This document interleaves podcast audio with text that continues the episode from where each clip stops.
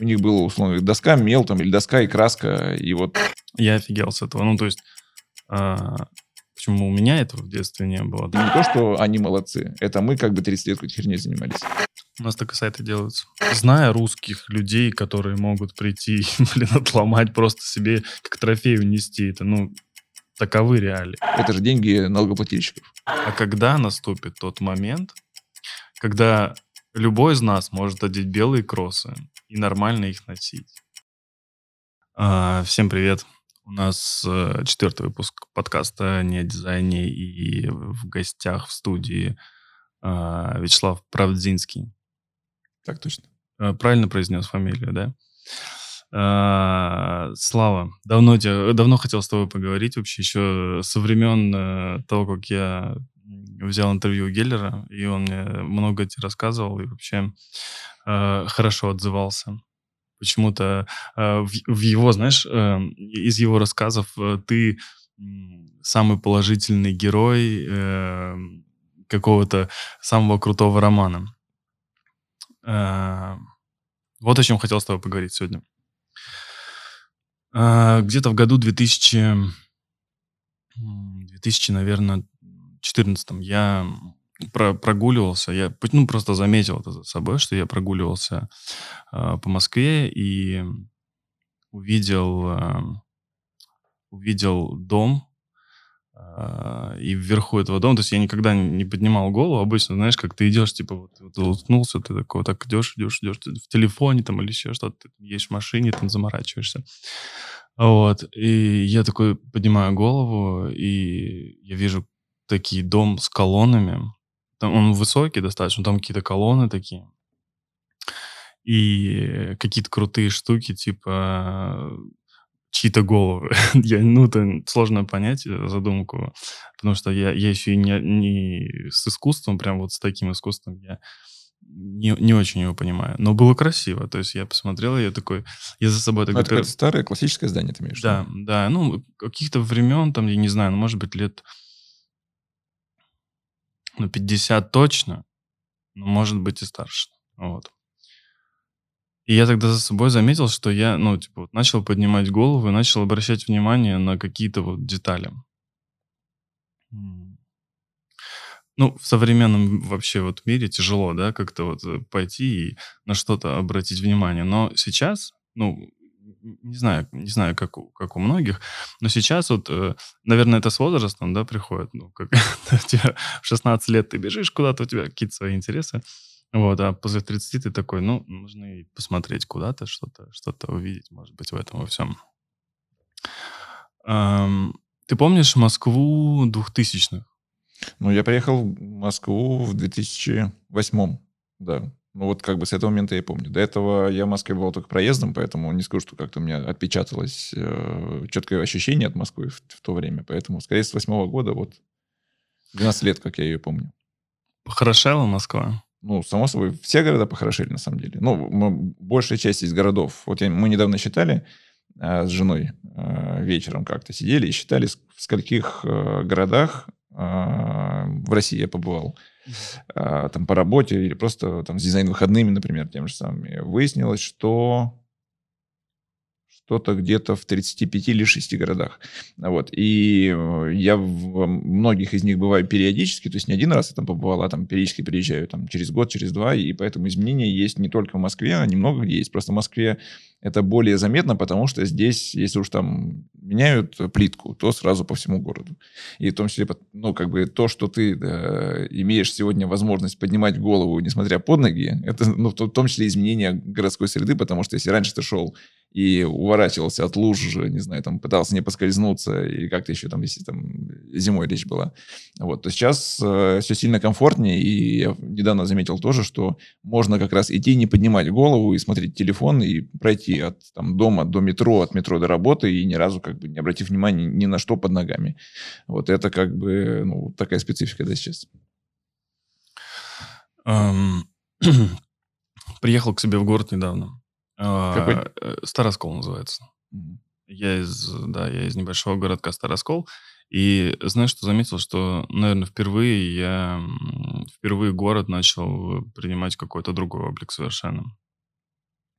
У нас появилось огромное количество парков, э, отреставрировали набережную, то есть сделали... Сейчас какая-то реклама будет э, те, кто сидит сейчас там, вот, но тем не менее сейчас э, типа до неузнаваемости просто, там, знаешь, там, где я бегал э, маленький э, по какому-то полю, заросшему, не знаю, какой-то травой, бурьянами, да, там, э, сейчас парк, огромный парк, э, причем там с, э, для скейта, как это называется? Ну, рампы всякие разные, да, скейт-парк, да, там треки. Да.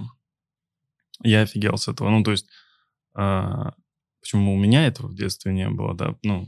Но немножко было не до того твоим родителям, и, соответственно, тем, кто тогда управлял и Старым Осколом, и всей страной, поэтому как бы ну, Э, постепенно наживается жирок, постепенно решаются какие-то вопросы, которые, до которых не было до этого дела.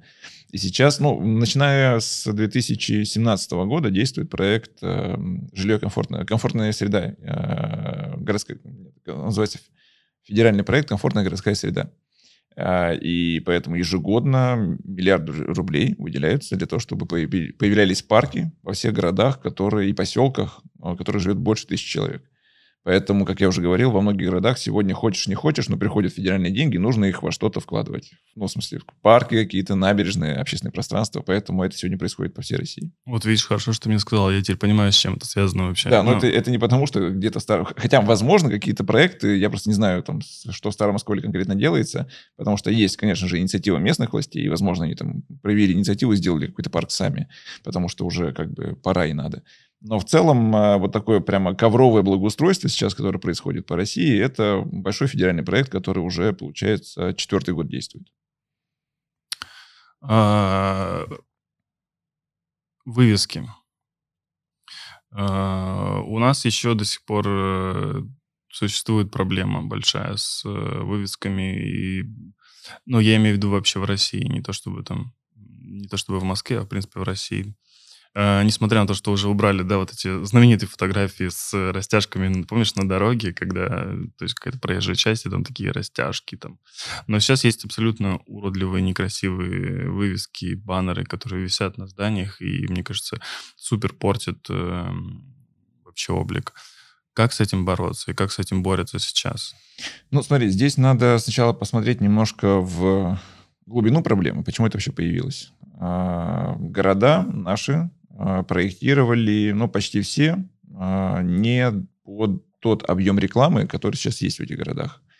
И поэтому, то есть, ну, если мы посмотрим, например, в старые фотографии начала 20 века или конца 19, ну, скорее все-таки начала 20 века, прям самые первые там 5-10 лет, э, мы увидим улицы, завешенные баннерами тоже. Потому что это бум торговли, это бум уличной торговли, и сразу заметно было, как вся эта торговля не, не вписывалась в классический формат зданий. То есть вот все было так же, только единственное, что проблема, ну, вернее, не проблема, а наоборот, э, плюс был в том, что э, те художники, там, рекламщики были сильно ограничены в средствах, у них была, условно, доска, мел, там, или доска и краска, и вот э, там Поэтому более-менее все это еще хоть как-то в одном контексте выглядело хорошо. Потому что все было нарисовано рукой. Ну, как клеттеринг сегодня в кафе ты приходишь. Он может быть разнобойный, но из-за того, что он сделан одним инструментом по одной поверхности, это смотрится как-то более-менее в комплексе. Поэтому проблема, с которой мы сегодня сталкиваемся, она в целом не нова. Э, ну, ни для кого, ни в плане истории, ни в плане страны мира. То есть она как бы... Ну, приедешь сегодня в любой крупный город, выйдешь на окраину, там, не знаю, от э, Таллина до Лондона или там Нью-Йорка, Нью-Йорка, и ты увидишь все то же самое примерно. А, дешевую рекламу. А, почему это происходит? Потому что, с одной стороны, города наши э, строя, построены в индустриальную эпоху, большая часть. Хотя есть, конечно, исторические центры, да, ну, у старых городов, но новые, очень много новых городов построили вот в, в эпоху СССР а они были рассчитаны под э, там, одна вывеска, одно здание. Ну, то есть классическая тема, какая-нибудь девятиэтажка, первый этаж под магазин, и вот на этом магазине а, одно место для одной вывески, потому что там был какой-нибудь автолюбитель, продукты, не знаю, там магазин «Океан», ну и вот, это вот все. А, соответственно, когда сегодня бизнес э, стал мелкий, а, стал временный, у него сильно изменились задачи подходы к э, своему позиционированию. Сегодня у него задача Э, отбиться за год а поэтому быстро вложиться в маленькое пространство, не знаю, там кофеавтомат поставить, э, значит, или там какой-то небольшой ларек с каким-нибудь барахлом китайским, и, соответственно, ну, когда у тебя на все про все, там, год, там, два максимум, ты дальше не мыслишь вообще, а, то есть и задача выжить, а не задача сделать, э, там, вписаться в городскую среду. То есть у тебя задача там, ну, как бы, ты как в джунглях находишься. Поэтому получаем, как и в джунглях, э, желтую лягушку, не знаю, там, а, яркого жука, там, ну, и вот это вот все. То есть вот это вот, э, там, птицы с редкими оперениями. И это все выплескивается на улице, соответственно, никто не заморачивается над эстетикой, никто не может позволить себе заказать хороший дизайн, а, хорошее производство этого дизайна, поэтому дешевый баннер, э, стандартные шрифты из Word, э, ну вот все, все элементы дизайна, которые, возможно, Word Art, я не знаю, там растянуть текст, э, его по, верху или по низу. И вот мы это все видим сегодня на улицах, весь этот визуальный шум, он э, будет, смысле, с ним можно работать двумя способами. Первый административный, ну, это тот классический способ, который доступен сегодня администрациям региона, который был реализован в Москве, так называемый дизайн-код. А, хотя дизайн-код это чуть более широкое понятие, касается вообще всего городского дизайна, от э, того, какая лавочка стоит, до того, какого цвета фасады красить, ну и все, что между этим. Фонари, не знаю, там, как содержать придомовую площадку, сколько раз там а, красить и какой краской, как с вывесками работать. Вот. А, соответственно, административный формат – это в каждом городе сегодня есть правила благоустройства. Это такой документ, в котором написано, что можно, что нельзя, и как, э, там, у кого какая ответственность по благоустройству города. Потому что она есть и у администрации города, а есть и у просто жителей или собственников, которые обязаны, например, стричь газоны возле себя. Или там красить фасады, если не облупились, если ты собственник этого здания. Вот. А, соответственно, административный формат есть, формат экономический. Он а, здесь работает чуть более... А, то есть нельзя просто там, ввести что-то. Это происходит постепенно, когда формируется культура когда предприниматели всего, ну, все чаще и чаще будут задумываться о том, ну, то есть, почему, например, какой-нибудь Швейцарии охрененный дизайн вывесок? Ну, потому что там не бывает, э, как сказать, случайных людей вот в бизнесе. Ты наследуешь бизнес, ты там, твой отец, э, твой дед его основал, этот магазинчик, твой дед там работал, отец твой работал, ты там работал в детстве, потом ты его наследовал, тоже продолжаешь. Соответственно, когда это очень долгая история, ты не делаешь временную вывеску, ты делаешь вывеску на века. Ты делаешь вывеску такая, которая не будет кричать о том, что вот здесь что-то случилось, потому что это вещь с историей. Соответственно, эта специфика э, экономики, она рождает, собственно говоря, дизайн как некоторую упаковку этой экономики. Это не то, чтобы плохо или хорошо, до этого нужно просто дожить возможно, мы с тобой не доживем а, до стабильной экономики, которая будет рождать э, вот эти вот длинные истории бизнесовые, да, которые будут рождать классную вывеску. Или какие-то корпорации, которые там постепенно будут выжимать совсем уж мелочь, которая вот это вот шумная, вот это вот. Э, или спрос будет меняться, например, не знаю, там люди перестанут покупать э, китайские дешевые товары. Ну, по крайней мере, вот в таком режиме, в котором часто происходит, а в каких-то только специальных местах. И вот в специальных местах будет плохой дизайн, как и везде сейчас в мире есть специальные места, где вот прямо дешевый район, и там дешевый дизайн. А будут, ну, там центр будет весь зачищен, зачищен зализан даже в Старом Осколе. Потому что там будет э, отдельная, э, ну, как бы, э, отличающая сильно стоимость аренды. Если ты уже заехал, то ты уже не заедешь туда с дешевым дизайном. Потому что если ты уже как бы вложился, ты уже будешь вкладываться по полной. Там будет э, специфический потребитель, который будет понимать, что если я еду в центр, я еду за таким и дизайном, и знаю, товаром, и услугами, и прочими. Поэтому я не пойду, в, не знаю, там даже в маникюр, в котором вывеска в виде баннера, а пойду в маникюр, в котором вывеска из железных букв на фасаде красиво прикреплена с подсветкой там, и так далее. Потому что я, ну, там, как бы такую услугу хочу потреблять. Поэтому это не какая-то, не какая-то отдельная боль или проблема. Ее нельзя, ну, ее можно решить, как бы просто сказав, все нельзя. Ну, там мы в Ижевске, например, ввели дизайн-код. Ну, и там еще десяток городов кто также сделал, там, начиная с Москвы и там до Владивостока. А, можно, безусловно, совсем дичь убрать. Ну, когда там баннером завешивается фасад классического здания какого-то, да, там, исторического. А, просто потому что, типа, лень э, ремонтировать фасад, завешивается баннером, с, даже иногда с изображением этого фасада. И там, или просто, ну, там, казино бум какой-нибудь, вот это вот, или что-нибудь там, ставки, пивнушка там и прочая ерунда. Вот. Э, и вот такую дичь, конечно, надо убирать. Ну, прям вот жестко резать, потому что это совсем уже как бы, ну, за предел. А совсем, э, ну, такие, то есть вот э, тонкости эстетики, они выправляются самим бизнесом, рынком, и это либо будет, либо не будет. Но зависит это не от... Хотя от дизайнеров тоже, конечно же. А, но они здесь скорее отвечают на запрос. И пока дизайн-сообщество и дизайнеры не могут э, себе позволить как-то диктовать эти условия. Ну и дизайнер в целом это все-таки вещь такая более сервисная. А, соответственно, не может сказать, вот я не буду делать плохую вывеску. Может себе внутри сказать и, и перестать их делать, но сможет ли он при этом найти себе заказчиков, большой вопрос в Старом Осколе, например. Согласен. А знаешь, я про вывески как раз. Есть э, на э, Покровке, есть э, такой барчик. Барчик, не барчик, я не знаю, как, что это, но там выпивают. Надо сказать, что алкоголь вредит вашему здоровью, наверное, Безусловно. да? А, И курение еще тоже не... Обязательно, да. Я, кстати, не курю. Я, я... А я не пью. А, Класс. и, и там есть такой, такой барчик. Я там никогда не был, на самом деле, но он такой, знаешь, очень э, аутентичный какой-то. Э, внутри все очень похоже на то, что вот, вот здание это, и вот как, как его оставили там сто лет назад, условно, там так он, и есть. И там нет вывески.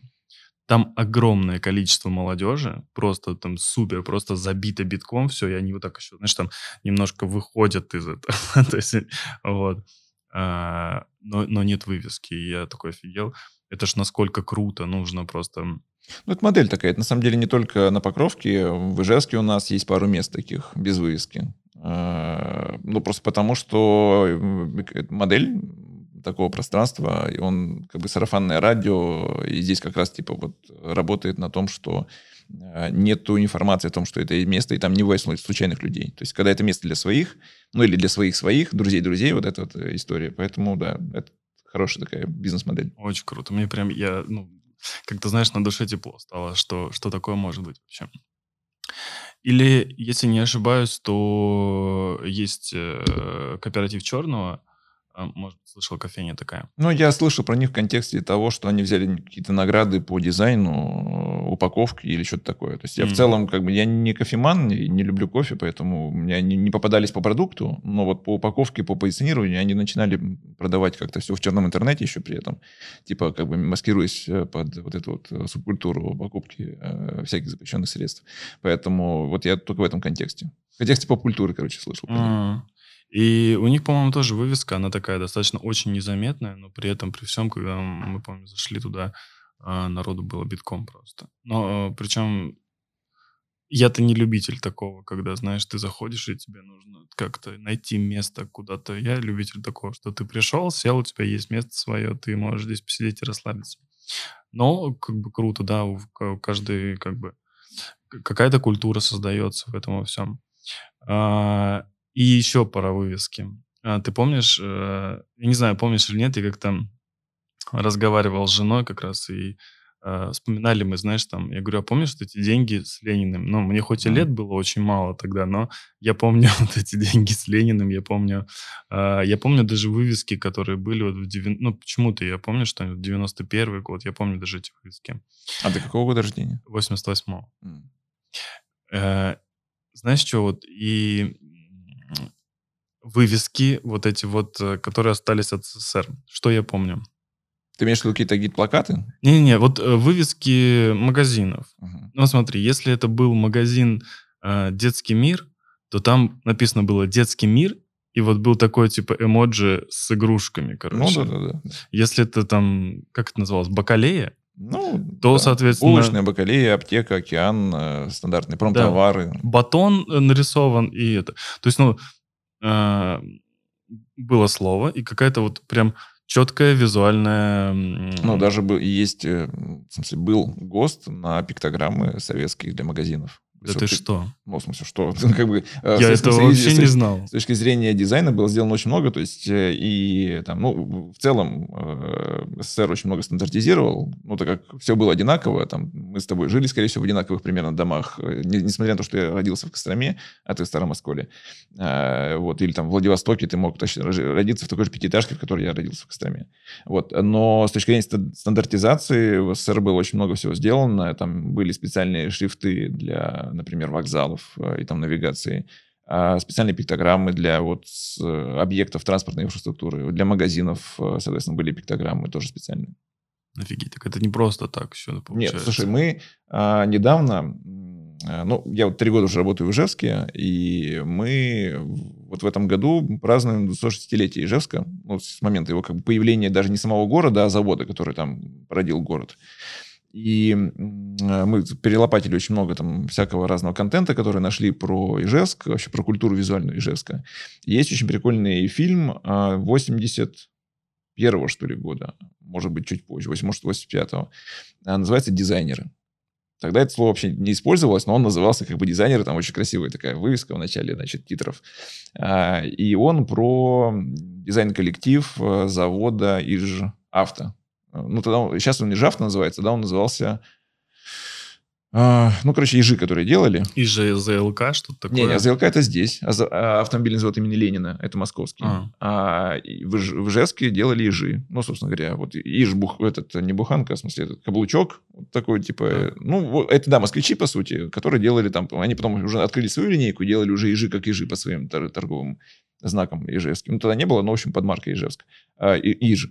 Вот, э, ну, были и же мотоциклы, и же автомобили, и же там, велосипеды, там какие-то еще что-то такое. Ну, в общем.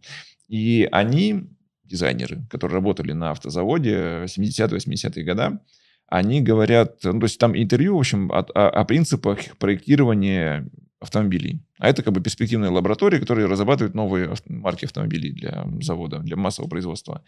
И меня как бы прямо до мурашек э, поразило то, что они в 80-х говоря, годах говорят ровно тем же языком, которым мы сегодня говорим о дизайне. О ориентированности на пользователя, о функциональности дизайна, о изучении пользовательского опыта. То есть вот все, о чем они разговаривают при проектировании автомобиля, о том, какими они принципами руководствуются при создании новых автомобилей. Вот это вот, вот сейчас выпускание на сцену дизайн выходных, и никто не поймет, что это чувак из 80-х. И меня в этом контексте как бы всегда поражает даже не то, что они тогда это знали а, и, и думали в таком контексте, а о том, чем мы мать вашу, занимались 30 лет. Если мы сейчас дошли до того уровня, который был в 80-е годы. Поэтому, когда тебя сегодня удивляет то, что в Советском Союзе был стандарт на пиктограммы в, э, во всех продуктовых магазинах, э, это не, скорее, не то, что они молодцы. Это мы как бы 30 лет какой-то херней занимались. Ну, 90-е, которые нас сильно выше из. А, там, начало 2000-х, когда было всем не до этого, когда у тебя было куча бабла, и ты занимался, ну, вот, чем хотел. Вот. А как бы все это было, просто мы как бы немножко потеряли связь времен. Обалдеть, а есть это оцифрованное? Это да, конечно. Ну, ты можешь... Сейчас довольно много ребят занимаются реконструкцией, а причем начал эту волну, в моем ощущении, по крайней мере, эм, Рокас э, Сюиткас э, из э, Рига, что ли, или Таллин, боюсь ошибиться. Э, он приезжал на день выходные два года назад. Он, ну, из Прибалтики, и он начал оцифровывать э, логотипы советские. У него есть э, блог «Совет Логос». Очень всем рекомендую. И там он давно, уже года три или четыре, просто находит вот советские логотипы и из Прибалтики, и, русские, там, и украинские, всякие, ну, всего Советского Союза. И их перерисовывает и постит себя в блоге. И Потом это покрутило, в смысле, эм, волну породило, и сегодня, ну, у нас в Ижевске, например, мы там оцифровываем старые клеймы заводские. Есть украинский блок, который, э, украинские логотипы тоже всякие разные, советские и современные оцифровывает, выкладывает. Поэтому вот эта вот попытка закопаться в наследие, она, ну, сейчас как бы на подъеме. Есть фильмы «Техническая эстетика», три их уже, кажется, вышло. Вот, э, ребята делают, э, Илья Поленских – а потом, что у нас? Ну, то, что делает Bang Bang Education, 100 э, лет дизайна, и вот там русский дизайн и так далее. Ну, они, правда, больше там про современность или про исторический контекст, но вот наследие его там переработка, это сейчас как бы на подъеме, поэтому найти в оцифрованном виде это вообще несложно. Потому что есть как те, кто именно такие вот архивариусы, даже часто не будучи дизайнерами, они просто поднимают все эти ГОСТы, шрифты, пиктограммы, руководство там и так далее. Ну и дизайнеры тоже в эту сторону смотрят. Мы, например, вот э, оцифровали, ну, вернее, не мы конкретно, не наша команда, но в Ижевске есть оцифрованный гайд э, вот Ижевского э, завода, где вот называется руководство по алфавит типа фирменного стиля, как так называется. И там прям шрифты, логотипы, принцип построения втор, ну, второстепенных логотипов, когда ты на основе там главного логотипа делаешь какие-то другие. Вот это вот знаменитые это ИЖ, вот эти вот надписи, и вот типа из чего она состоит, э, как ее строить, и в общем все, ну как гайд сегодняшний. Вот, и это там типа каких-то там 80-х тоже годов. Вот, поэтому это сегодня в целом, если захотеть, поискать, э, не проблема. Ну, это прям Прям, прям очень, очень. Ну, э, это просто нужно поднимать, знать и понимать, почему так было. Потому что, ну, э, не сказать, что советский дизайн был какой-то уникальный. Ну, тут, опять же, много всяких разных историй. Э, можешь это вообще легко найти, там, даже на каком-нибудь пикабу условном. Когда берется советский автомобиль, и к нему там один-два аналога западных автомобилей. Понятное дело, что Советский Союз очень много копировал с точки зрения дизайна. А, и там в плане дизайна как графического, типографика там и так далее, э, так и в плане там промышленного дизайна. Но при этом, безусловно, в Советском Союзе были многие вещи, которые разработаны были уникально. Ну, очень сильно в свое время дала толчок э, архитектура, и вся вот эта вот, весь этот авангард, который там в 20-е годы, он потом ушел уже совсем какие-то такие утилитарные вещи, но тем не менее, ну, многие перспективные вещи они были созданы в Советском Союзе, и это надо, конечно, знать и изучать. Почему так было, понимать контекст э, и как этим пользоваться сегодня. Потому что сегодня, когда мы идем по улицам, более-менее мы там обращаем на классические здания. Они ажурные, вот с колоннами, как ты говоришь, люди, люди какие-то смотрят там, или какие-нибудь горгулии смотрят и так далее. И мы это в целом воспринимаем как некоторое достояние. Советские здания многие сегодня приходят в упадок, потому что прошло, во-первых, уже там типа там, от 50 там, до 70-80 лет с момента их постройки. Они просто физически уже обветшали.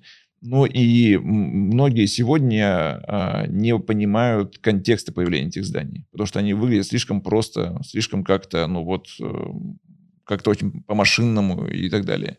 А мы ценности этой среды не понимаем. Хотя постепенно сегодня, в том числе и в архитектурной, и в дизайн-среде, зреет э, ну, внимание и к этому наследию. Потому что если раньше мы там следили за наследием классическим, типа дореволюционным, там вот, чем старше, тем лучше, и это тоже важно, безусловно, но постепенно сегодня приходит осознание того, что это тоже очень круто, потому что в Советском Союзе были реализованы те идеи, которые практически нигде в мире в то время не были реализованы. Вот эти вот дома, машины, и в целом подход к городу как к машине по обеспечению жизнедеятельности – вот эти вот модернистские идеи, которые там Баухаус в свое время запускал и, и, и прочие там а, и архитекторы, и дизайнеры, а и в Советском Союзе не прижились, вот это нужно ценить, конечно. Ты сейчас сказал про то, что в Советском Союзе копировали, э, и я, знаешь, вспомнил э, знаменитую фразу вот можно шрифты, как у Apple, и сайт, как у Apple. А сегодня Apple копирует э, старые советские здания для своих магазинов. Ну, тоже, ну, не знаю, сколько я не копался в глубину, но вот буквально, типа, там месяц назад прошел мемасик, где э, Apple Store, типа, в Лос-Анджелесе где-то, и за этот э, авто, автостанция в Сочи, один в один. Но только автостанция в Сочи была построена там, типа, в 70-е годы, а Apple Store вот недавно. А так вообще один в один, прям один проект. Ну, Поэтому вот сегодня Apple копирует э, здание, как в свое время у нас. Ну, это же тоже, это же, это же хорошо, когда когда такое происходит вообще? А, хорошо понимать, почему так происходит. Это полезно. Классно, когда, э, ну, то есть, э, знаешь, когда копируют люди, не все понимают, э, ну, можно просто скопировать, да, и это будет грубо как-то, вот, знаешь, как-то по-хамски, что ли, да, а можно скопировать, э, это красиво, и, ну, не сказать никому, что это скопировать, но человек будет понимать, что, знаешь, человек будет понимать, что это отсылка к чему-то. Ну, ты знаешь, я к тому, что вообще в теме культуры нашей, русской, если ее там смотреть как вот, ну, не в смысле э, просто России, а в целом вся вот эта вот э, наша а, культурная общность там длиной в несколько тысяч лет, а, в ней очень много изначально а, скопированного ну, если пытаться копаться, не знаю, там, в понимании э, там, культурных нашего наследия, что есть наше, а что есть не наше, ну, там, театр скопировали, кино скопировали, архитектура вся скопирована, а, не знаю, там, литература скопирована. Ну, я к тому, что у нас ничего своего, как, как такового, не появилось. Мы всегда брали какую-то культурный, э, культурную форму, притаскивали к себе вместе с крестьянством и вместе, не знаю, там, с французской культурой или там, ну, то есть всякие вот эти оперы, балеты, которые как бы русский балет, но он же не русский по, по сути своей, а, вернее, по форме. По сути-то он русский, а по, по форме не русский. Вот. И в России это хорошо выстреливало только тогда, когда скопированная форма наполнялась нашим внутренним содержанием. Ну, то есть тот же самый театр. До тех пор, пока его там привозили и читали в оригинале, в смысле пьесы ставили в оригинале там на французском, на английском языке, вплоть до того, что крепостные просто заучивали, как звучат слова, но не понимали, о чем они вообще сейчас говорят. А, это было как бы такое нишевое явление. То есть собирались там, не знаю, помещики у себя, там, дворяне где-то в имении, и вот разыгрывали, значит, эти все спектакли. И это никого особо не трогало. А, ну, кроме их самих. А, и с тех пор, как а, начали появляться русские пьесы о русском содержании, ну, то есть понятные русскому простому человеку, вот с тех пор и театр стал популярным. И, соответственно, та же самая литература, которая изначально не была русской по форме, все эти романы и так далее, это же все как бы западное явление, которое к нам пришло. И мы там во многом копировали многие западные вещи. Вот до тех пор, пока не появились русские авторы, пишущие на русские темы, и, и на Западе в том числе не знали. То есть Достоевский крут не тем, что он умеет писать так же, как э, там, и какой-нибудь там западный автор, который для них привычен, а потому что он пишет э, по форме так же, но по содержанию другое. То есть, условно говоря, там, переводя на сегодняшний язык, ты получаешь визуально то же самое iPhone, только круче, чем тот iPhone, который у тебя там, который ты можешь купить на Западе. Потому что там другое, другая начинка, другое содержание, другое, другие приложения, которых нет там. Вот. И поэтому, если говорить про культуру э, и там, про копирование и так далее, вся сегодняшняя, э, то же самое благоустройство в каком-нибудь осколе старом, оно по формату во многом сегодня копируется за, с западных источников. Ну, то есть какой-нибудь архитектор, дизайнер открывает Pinterest и типа забивает современное городское пространство, или у него там есть уже под, подборка, и начинает копировать э, вот те форматы, которые там есть, часто без понимания контекста а почему там появился вот такой формат лавочки, почему-то, почему там появилось вот такое функциональное наполнение, почему рядом, не знаю, там скейт-парк всегда присутствует, для чего он вообще, э, вот конкретно в этом месте. Не просто, чтобы развлекались люди, а для того, чтобы там, ну, э, как сказать, посыл к активности молодежи э, транслировать, канализировать не на стены с граффити, например, или там на порчу имущества, а на вот катание. Пусть они там выжигают вот этот свой адреналин, который у них копится в современном мире, в котором они там окружены заботой со всех сторон, и ничего нельзя сделать такого. Чем они это идут и делают там в режиме уличных банд или еще чего-то. Вот, поэтому очень важно, э, э, надо понимать, что мы в любом случае и жили, и живем в режиме копии. Ну, то есть, как бы вот мы все время там что-то берем, а с востока, с запада наполняем своим содержанием, это приживается или это не приживается, уходит. Но всегда очень важно понимать контекст, для чего мы это делаем и как мы этим будем пользоваться. И это как бы вопрос, который актуален на все протяжении развития культуры России. Ну, во всех ее сферах. Я обращаю внимание сейчас на то, что сейчас делают вообще э, в парках, то, что стараются делать там в каких-то пространствах. Э, почему, э, вот, как сказать это? Ну, опять сейчас скажу, может быть, это будет э, и странно. Все, что я сейчас вижу, мода. Какая мода?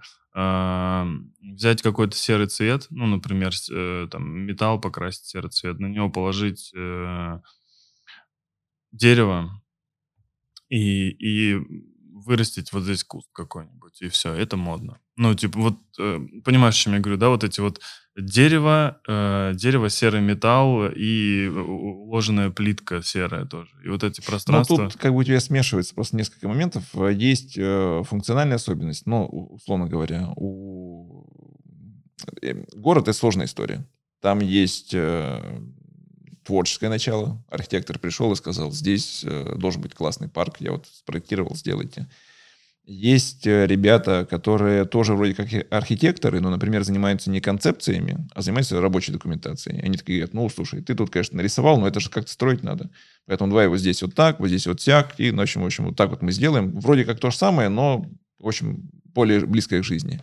А потом есть э, строитель, который берет эти все чертежи и говорит, слушайте, ну вы там что-то себе, как бы, я-то общаюсь с теми людьми. У меня заказчик не архитектор, а у меня заказчик тот, кто потом содержать будет. Дворник условный, ну, в кавычках, при всем уважении к ответственности, которая лежит на этих людях. Но те, кто будет содержать и дальше, красить в серый цвет, э, не знаю, там, подметать, вот это вот все, стричь газоны. А, и он говорит, я, вот мой заказчик, не вы вот эти вот волосатые хипстеры. А, поэтому я строю так, как будет им потом удобно. Или как мне удобно строить. И мне удобнее там взять плиточку, которая у меня осталась там э, на складе, а не, а не которая у вас по проекту. А, а потом приходит, когда уже все построено, там с косяками, без косяков, неважно. Допустим, все хорошо построено. Потом приходит тот, кто будет содержать это. Мы же не замечаем этого, мы же ходим э, там раз в месяц туда потусоваться, на газоне посидеть. А чтобы этот газон был, там типа ежедневно работают люди какие-то на не очень больших зарплатах как те, кто управляет ими, так и те, кто реализовывает что-то ручками. И у них есть норматив. Надо каждую там, весну и осень покрасить, э, обновить краску. Неважно, что железо лучше смотрится в черном цвете. Ну, как бы все вот там как типа под чугун, как бы вот, ну, это типа исторически так просто. И в целом в городской среде черный гораздо более лучше смотрится, чем серый. А, у них вот серая краска закуплена, потому что серая это типа невзрачненько, не мрачненько, не светленько, ну вот типа серый, самый такой нейтральный. И вот у них есть план, надо покрасить. им не важно, красиво это, некрасиво, у них план есть. И вот, а, а тебе, как условному архитектору, до этого плана далеко. И мы в это не ввязываемся никак. Мы нарисовали, а реализовали вот так. А в, ты как пользователь видишь всю эту длинную историю. От классной идеи, от которой, возможно, осталась там одна доска на этой лавке, до реализации, там, и тем более, там, если год-два прошел уже, до реализации, которая там уже поиспользована людьми. Что-то нарисовано, что-то закрашено, заштукатурено, забито, там, подкручено и так далее. Поэтому как бы, в моменте сложно говорить о, о какой-то конкретной моде. Потому что от этой моды, скорее всего, до того места, когда ты до нее дошел, уже наслоилась, наслоилась реальность во всей своем многообразии. Смысл я, смысл я понял, кстати. Ну, да, но да. я к тому, что бывает так, что вот то, что ты видишь, это не задумка архитектора в чистом виде, а это вот длинная история взаимодействия этого объекта с э, той реальностью, в которой мы живем сегодня. У нас и сайты делаются. Ну, как бы да. Вот, а, да. Знаешь что, тогда а, а, немножко про... А, вот мы говорили про то, что... Как это назвать, наверное, про, про, про не хочется это называть вандализм, а, эм, когда люди не ценят того э, труд, труда, что ли, других, э, времени других людей. И когда на лавках э, начинают появляться какие-то надписи, когда какие-то там доски начинают э, отламывать и так далее. Вот знаешь, меня что все время беспокоило? Э, как-то вообще это продумывается? Ну вот вы делаете лавку, вы, вы готовите для нее запасные брусы, которые будут лежать у вас, или вы этого не делаете, и у вас и краски этой нету больше? Нет, точнее, нет краски этой, у вас нет этого бруса, который можно заменить. И, ну, зная русских людей, которые могут прийти, блин, отломать просто себе, как трофей унести, это, ну, таковы реалии. Как с этим э, сейчас? Есть какая-то с этим работа или?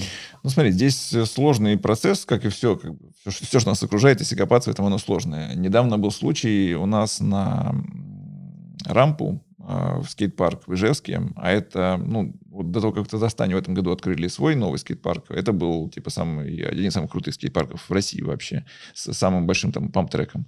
А, и вот на эту рампу заехал чувак на Рено Логане и решил покататься, в общем, по этой рампе, на Рено Логане. И он как бы там, в общем, бампером, не знаю, там, или днищем э, расцарапал эту, ну, как бы там, там не бетон, там э, фанера специальная, но, в общем, вот, короче, он прям проломил там в некоторых местах. И один из комментариев был типа, те, кто строил эту историю, мудаки, потому что они не поставили столбы и вот эти вот стоперы для автомобилей. Ну, то есть, как бы в целом э, подход, когда ты от всего ограждаешься, то есть это нужно все э, заделать, то есть нормальному человеку и в целом людям, которые строили, проектировали и содержат сейчас, в голову не приходит, что нужно опасаться чуваков на автомобилях. Ну, потому что это как бы внутри парка, где в целом на машине сложно подъехать. Там рядом парковка, правда. То есть, если захотеть, конечно, можно подъехать через э, и там заехать. Но в целом, как бы ты э, многие вещи даже не предполагаешь, что сейчас это возможно. Ну вот как бы возможно. И даже некоторые горожане считают, что это недосмотр архитекторов и проектировщиков, потому что они не поставили там столбы, противотанковые ежи, там, я не знаю, противовоздушную оборону, потому что мало ли кто там на вертолете захочет приземлиться.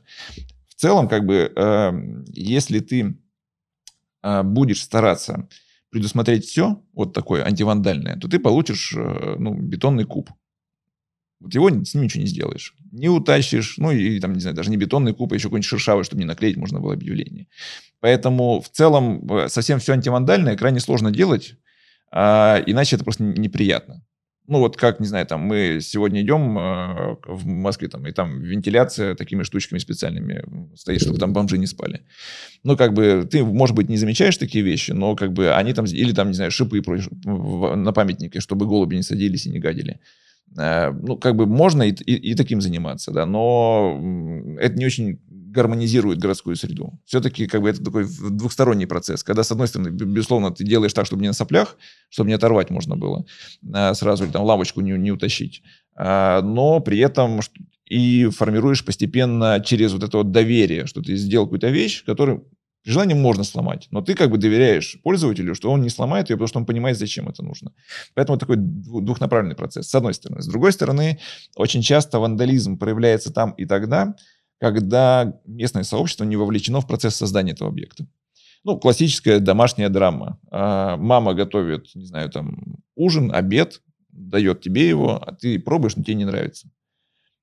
Как бы, ну, то есть э, мама, скорее всего, расстроится, если скажешь, что мама, извини, я не буду это есть, это невкусно. Или там жене своей ты говоришь это. Она с тобой может даже не говорить после этого.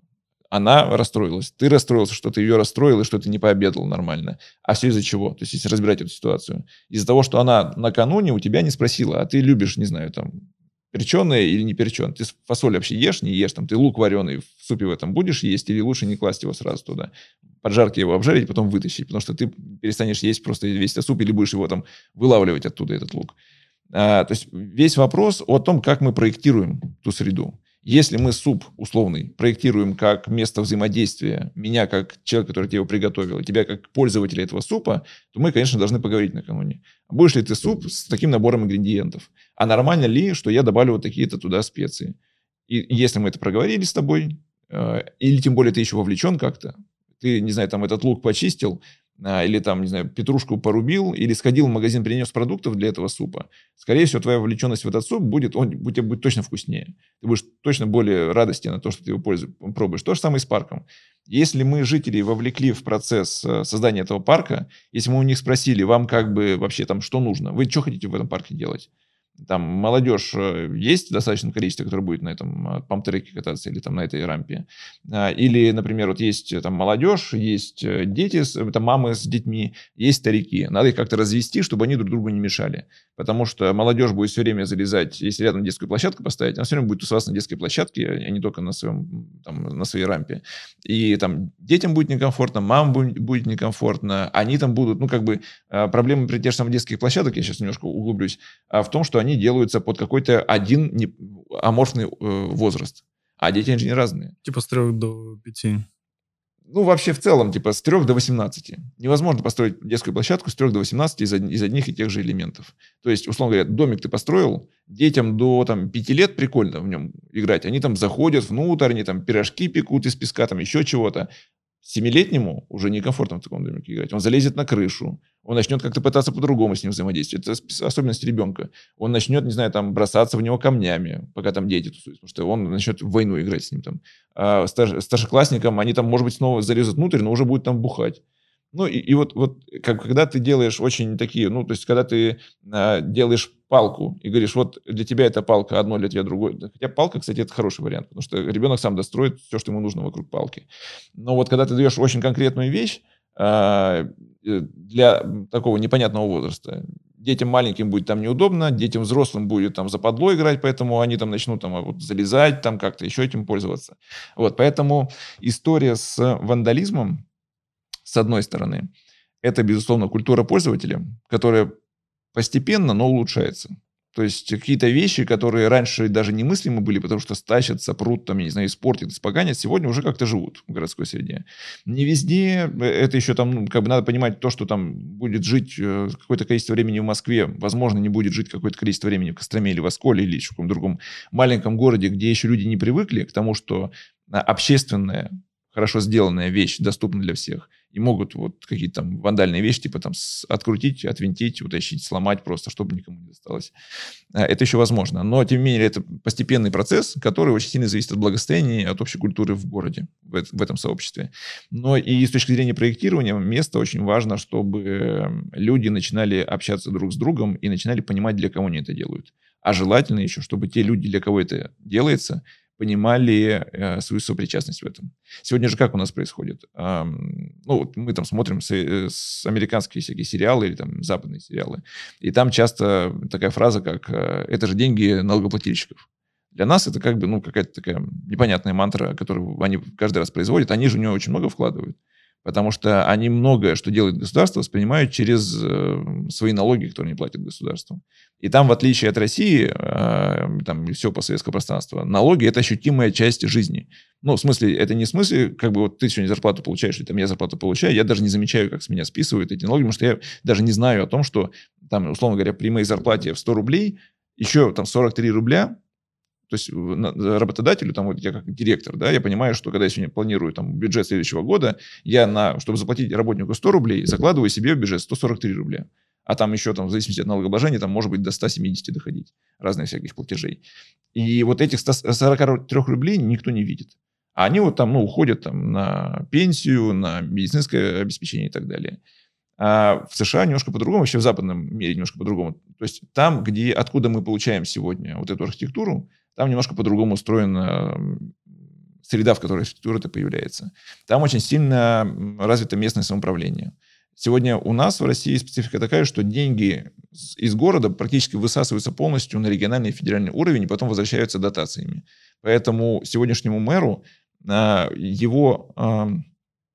а, его бюджетоформирователь не житель, который живет и отчисляет э, проценты зарплаты, да, в смысле налоги от, от зарплаты своей, а Москва и регион, которые ему дают возможность что-то там делать. Поэтому у него заказчик сегодня не городское сообщество, он к нему не ходит поэтому спрашивать, а что вам надо? А вот какую будем улицу в этом году ремонтировать? А что в парке в этом будем делать? Потому что он деньгами не жителей распоряжается, хотя фактически жителями. То есть сегодня в город э, основную часть налогов получает от зарплат э, жителей, которые там живут. То есть НДФЛ. Э, это большая часть, в смысле, там, короче, налоги с НДФЛ там, в процентном соотношении больше всех остальных остаются именно в городе. Или с земли, например. Вот. Поэтому здесь как бы проблема очень такая сложная. То есть от культурных моментов, аспектов, до аспектов проектирования и до аспектов вообще контекста города, в котором это все происходит. И это все не меняется за вот э, раз. Это все постепенно должно меняться. То есть постепенно города должны начинать бороться за жителей и спрашивать у этих жителей. То есть они должны у них появиться вообще в целом в каком-то осязаемом э, там, ну, поле внимания. А, то есть они должны там дотянуться до каждого жителя и спросить, а что вам вообще нравится, не нравится. А у нас э, в... Ничего, что я так долго отвечаю на твой вопрос. А в Ижевске, например, э, такой интересный был культурный феномен. Пару лет назад появилось такое пространство, называется «Открытый сад». Эта территория долгое время была заброшена за администрацией города, а, там, в общем, типа частный сектор, классическая история, частный сектор, э, выкупили, огородили, хотели там построить дом а, многоквартирный. Там местные что-то были против жителей, в общем, как-то тема, там потом хотели торговый центр тоже типа против и не стали делать. И так это, в общем, место особо неприкаянное было, за забором, просто заросшее лесом. Вот. И его отдали одному из застройщиков под э, создание своего офиса, но с таким условием, что он офис делает на 10% этого места, а 90% благоустраивает для общего пользования. И в течение года они значит, развернули э, там, большую активность, вовлекли местных. И если там на первых собраниях местные просто орали, типа, идите отсюда, это наш сквер, хотя они там не пользуются этим сквером, он обнесен забором, но тем не менее, не надо ничего строить, здесь все нормально, до того, что они сами начали формировать это пространство. А вот нам бы детская площадка здесь нужна, а вот нам эстрада здесь нужна, там, и прочее, прочее, прочее. Там долгая, длинная история, но смысл был, э, смысл того, почему я сейчас рассказываю это. Этот годичный процесс проектирования вместе с жителями, он очень сильно перезагрузил в целом подход проектирования общественного пространства, с одной стороны, для проектировщиков, с другой стороны, для застройщиков. Потому что это один из застройщиков, который вот вложился в непрофильную совершенно историю. То есть обычно бы застройщик пришел, просто сделал проект, заказал бы его, построил и типа радуйтесь, потому что я вам тут свет провел, плитку положил там и так далее. А тут как бы они заморочились. И это очень сильно перезагружает среду, потому что появился пример того, когда это не за федеральные средства, не там городская администрация, а частная инициатива жителей, они еще там как бы, ну, застройщик обязан был сделать базовое благоустройство, типа дорожки, свет, там, озеленение. А вот всю инфраструктуру, типа там детская площадка, эстрада, там еще что-то, там какие-то ларечки, а, застройщик сказал, типа это не входит в мои обязанности, поэтому, чтобы честно было, давайте, если вам это надо, жителям, предпринимателям, кто включился, то есть давайте скинемся. И они там вложили, типа, сами там миллионов 80, не ошибаюсь. И еще миллионов 5 собрали на краудфандинге. Причем понятно, что там жители собрали, типа, тысяч, там, 500-600, а остальное вложились предприниматели, которые там вообще не, даже рядом не находятся. Им просто понравилась вот эта вот тема сопричастности к проектированию. И получив вот такой совместный объект, которые вложились и жители через годичное вот это вот хождение на воркшопы, совместное проектирование там и так далее, и городское сообщество. Я, например, там со своей первой зарплаты как советника туда направил там 10%. Вот, и там это тоже мое место. Хотя я там бываю, может быть, раз в год. Но я воспринимаю его как своим. И для нас, для, в целом для Ижевска, это была прям такая точка, которая показала, как можно подходить к теме благоустройства. Это я к чему говорю? К тому, что сегодня даже наличие или отсутствие федеральных программ, оно не замещает, оно формирует вот этот пример того, как можно. Иногда это за федеральные средства. То есть сделали просто хорошо, потому что есть на это деньги. А потом все остальные уже не могут делать хуже, потому что у них есть там пример. То же самое там сегодня, там мы открыли центральную площадь Ижевска, там есть сухой фонтан. И когда мы сегодня приезжаем в другие малые города Удмуртии, э, фонтан является одним из э, таких важных признаков э, комфортной городской среды, хотя раньше он, например, в обсуждении с жителями других городов не фигурировал. Но он появился в Ижевске, и теперь фонтан – это важно. Это вот как бы, когда спрашиваешь, что вы хотите в плане благоустройства, мы хотим фонтан, как в Ижевске. То есть это момент, который работает через эту вот репликацию. То есть типа появился в одном месте, и вот делается. Ну, ты сказал, э, не знаю, очень, очень уникальную какую-то, э, на самом деле, историю. Ты про, про открытый сад? Да, да. Это... Ну, на самом деле, я же когда тебе в самом начале сказал о том, что города сегодня очень сильно меняются, таких уникальных историй в городах очень много. Они просто про разные все. А, они все про изменение города. И, например, там вот мы недавно были в Уфе, там есть предприниматель, который как бы такой, ну, из 90-х но, но модный, но из 90-х. И у него как бы там как бы такая стратегия работы в городе была до последнего времени, типа выкупить участок, зачистить его, поставить торговый центр. Выкупить участок, зачистить, поставить жилье. И как бы это его устраивало абсолютно. Он там ну, я просто слушал, как он рассказывал, как он дошел до жизни, когда он сделал креативный кластер. С чего вдруг? Он говорит, я типа, ну, какой-то, я типа в Уфе все вопросы решил свои с точки зрения там самоощущения себя как успешного предпринимателя. Но среда мне не нравилась. Я, с одной стороны, формировал эту среду, с другой стороны, она мне не нравилась. Я подумал, что это проблема этой среды, и я как бы не хочу жить в этом городе. Он уехал в Португалию, если не ошибаюсь. Пожил там месяц. Ну, типа, за первые полмесяца он обошел все модные места, потусовался, классно, потом как бы там работает, там все дела, э, и понял, что как бы это все классно, но это не мое. А я как бы посмотрел, как классно, и хочу сделать это там, где мне это реально будет еще и важно. Потому что вместе есть два контекста. Содержание и как бы контекст ну, самого этого места. И здорово, когда это интересно, но еще лучше, когда это интересно или тебя важно. Потому что это, там, ты здесь вырос, или у этого большая история, или тут тусуются твои друзья, там, или еще что-то. Вот. И он, поживя там какое-то время в Португалии, вернулся обратно в Уфу и сказал, я, короче, хочу сделать, чтобы мне было так же классно, как там было в тех местах, но в Уфе, потому что это мой город.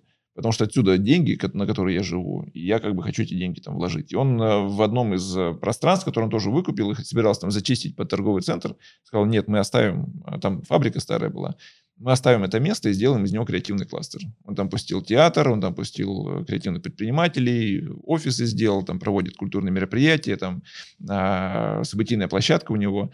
И это вот такой пример. Там у нас в Ижевске пока такого предпринимателя еще не нашлось. Хотя мы тоже там сейчас какие-то интересные вещи делаем. В каком-то городе там еще что-то происходит. Это вопрос про возраст. А, Причем возраст как конкретных людей, так и возраст общества. Когда сегодня ты понимаешь, что уже там рвать и там... Мы, мы же все там жили в детстве, когда у нас были э, железные двери кодовые замки на подъездах там и так далее. Но это было такое время, ну, такая специфика.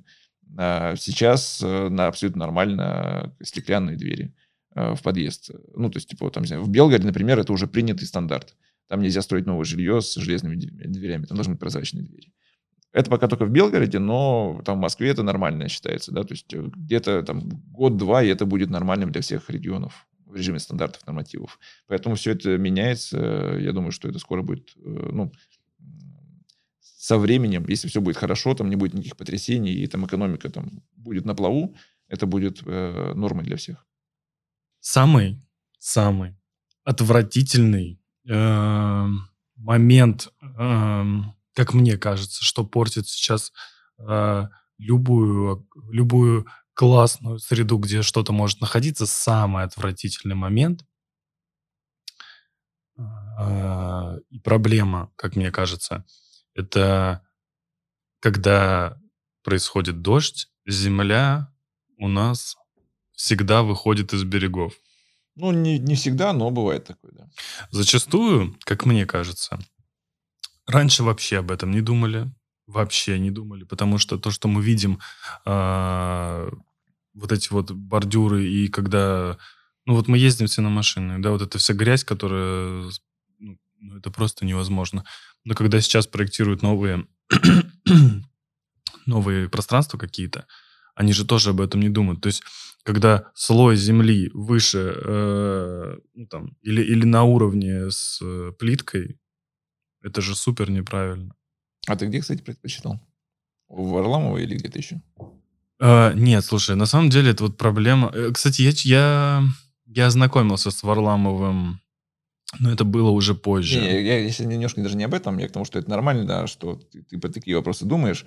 Просто сегодня, на самом деле, мы там а, в эре интернета, да, переживаем, на самом деле, мы там часто говорим про какие-то плохие вещи, но при этом не замечаем контекста, в котором все эти плохие вещи вообще в целом возникают в нашем сознании. Мы сегодня живем в эпоху культурного взрыва. В том смысле, что э, огромное количество контента сегодня доступно для тебя, для меня.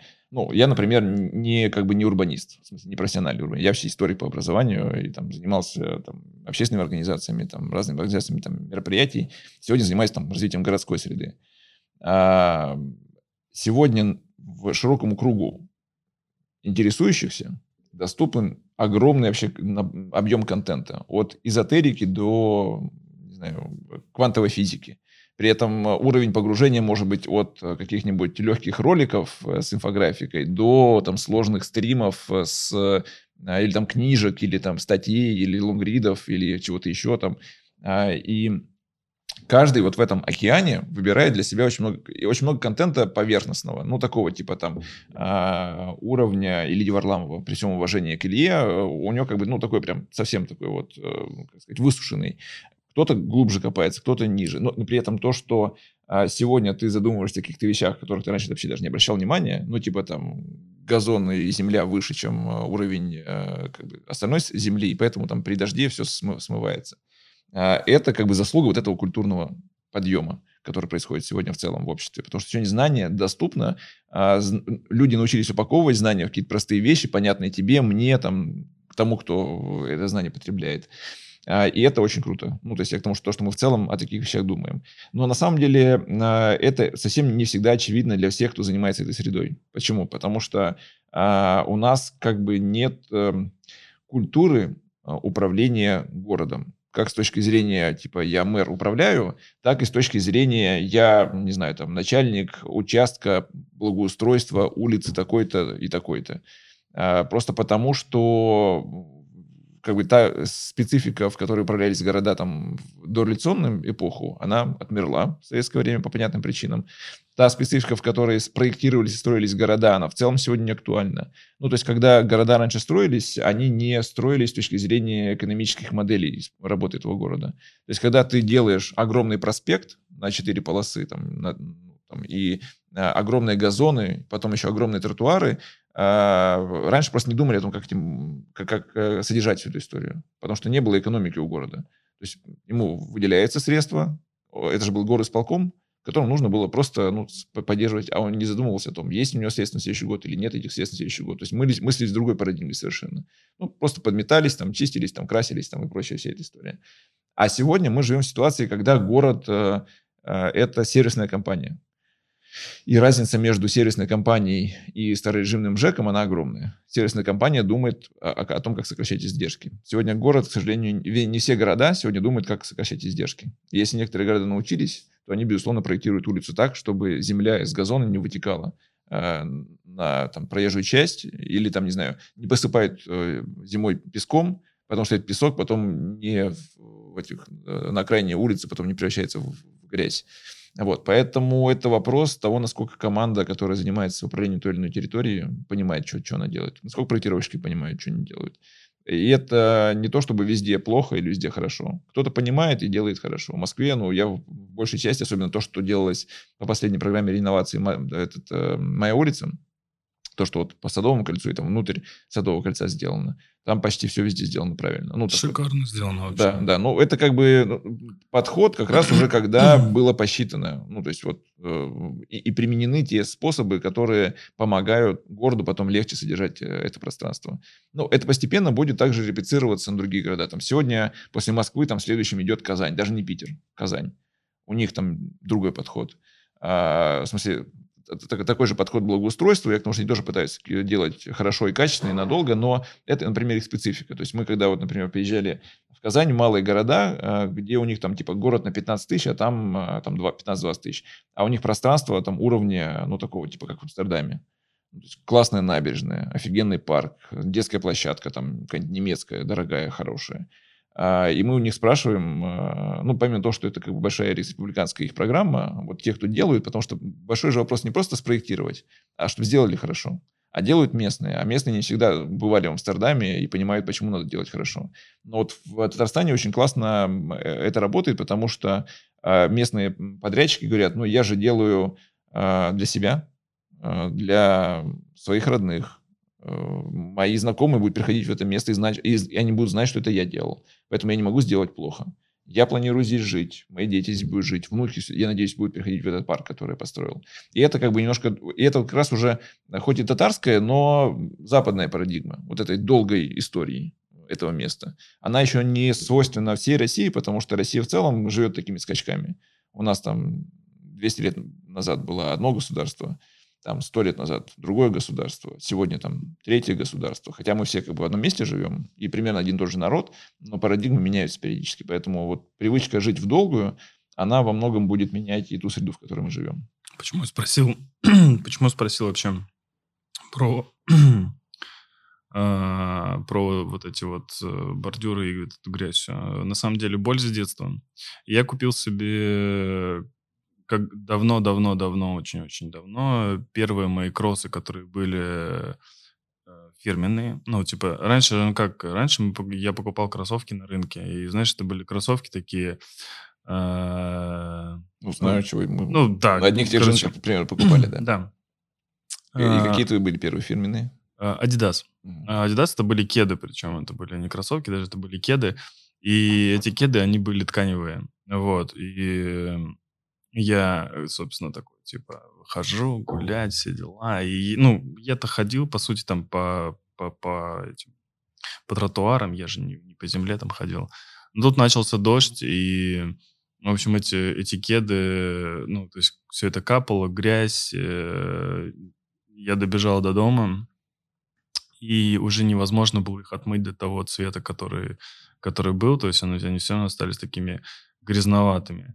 И, и потом я уже себе старался не покупать белых кроссовок или там кроссовки, которые имеют какой-то белые какие-то штуки. Но вот э, в прошлом году я купил себе полностью белые кроссы, найковские. Блин, два, два раза я вышел в них. Два раза, и все. И я подумал, а когда наступит тот момент, когда любой из нас может одеть белые кроссы и нормально их носить? Ну, ты знаешь, э, это же история про не столько, э, ну, что белые кроссы нормально, ну, может быть, там в каких-то городах э, таких высокоурбанизированных они носятся всегда нормально белыми, но смысл вообще в поп-культуре белых кросс не в том, что они всегда должны быть белыми, а в том, что когда они белые, значит, вот ты подготовился, короче. Ну, по крайней мере, когда я делал хип-хоп-фестиваль, э, была ситуация, когда рэперы молодые ребята приезжали и переодевали кроссовки в белые, значит, когда выходят на сцену, потому что это как бы сценический образ. И вот я там вижу в клипе чуваков в белых кроссовках, потому что с точки зрения там э, бедной э, негритянской культуры это типа, короче, круто. Вот э, это в моменте как бы золотая цепь, но только вот белые кроссовки. Вот, поэтому в целом белая обувь, она немножко не про это. То есть она там про какие-то такие вещи, ну, типа на выход. Знаешь, такая была фраза у нас раньше. А вот. Э, я не, не уверен, что в целом ты доживешь до такой ситуации, когда в России ты сможешь нормально жить в белых кроссовках. Хотя это вопрос, на самом деле, содержания этих белых кроссовок. Если ты покупаешь кожаные, мои первые э, белые кроссовки были кожаные. Я как бы продумал эту тему. Вот. Они как бы царапались, они там э, в целом пачкались, но их сильно было легче мыть, потому что кожа не так прилипает, как ткани. Тканевые белые кроссовки я не, носил, не носил никогда, потому что понимал, что контекст использования, он будет такой. Но и быть каждый день тут никуда ты не денешься. Да. Сейчас была какая-то мысль, но я ее потерял. Вот. И поэтому спасибо тебе большое, что пришел. И на этом у нас все. Спасибо.